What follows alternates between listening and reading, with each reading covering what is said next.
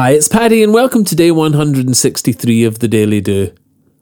Flashes of intuition, having a hunch or a gut feeling that something's right, are pretty hard to hear and even harder to follow if you're locked in fear and fright.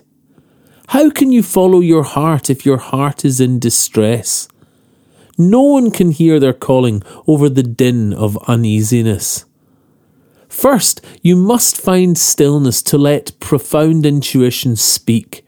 From peace, you'll hear and feel the flashes of what's best for you, deeply personal and unique.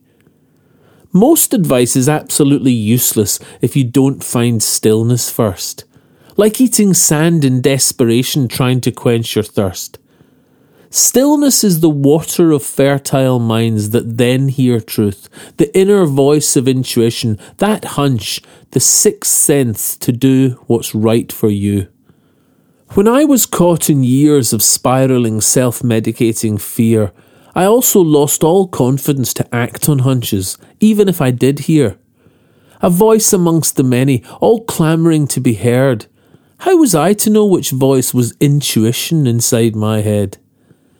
Stillness was thrust upon me from hitting bottom rather hard, but in that place of desperation, one small voice was heard. Be still. Be still. Be silent. Let me speak for once. Be still. Stop running. There is nothing there. You're running from yourself. Be still. Be still.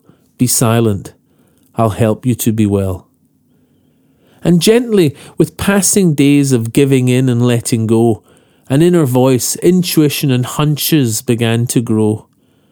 And when these sparks are bright enough, you see them clearly too, and that gives you the confidence to know they're meant for you.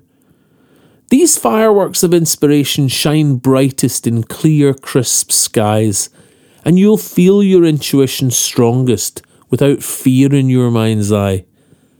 Sit and find some peace and quiet. Send a message to yourself. Say, Here I am. I'm listening. I'm not running. I am well.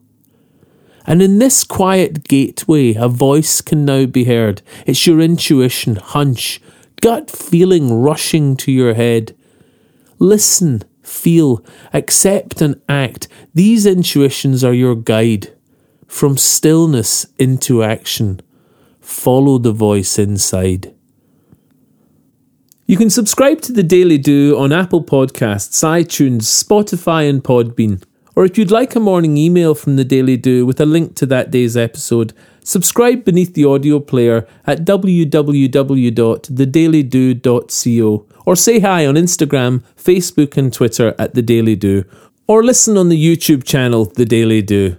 Email me anytime, paddy at thedailydo.co. I'd love to hear from you. Bye for now and see you tomorrow on The Daily Do.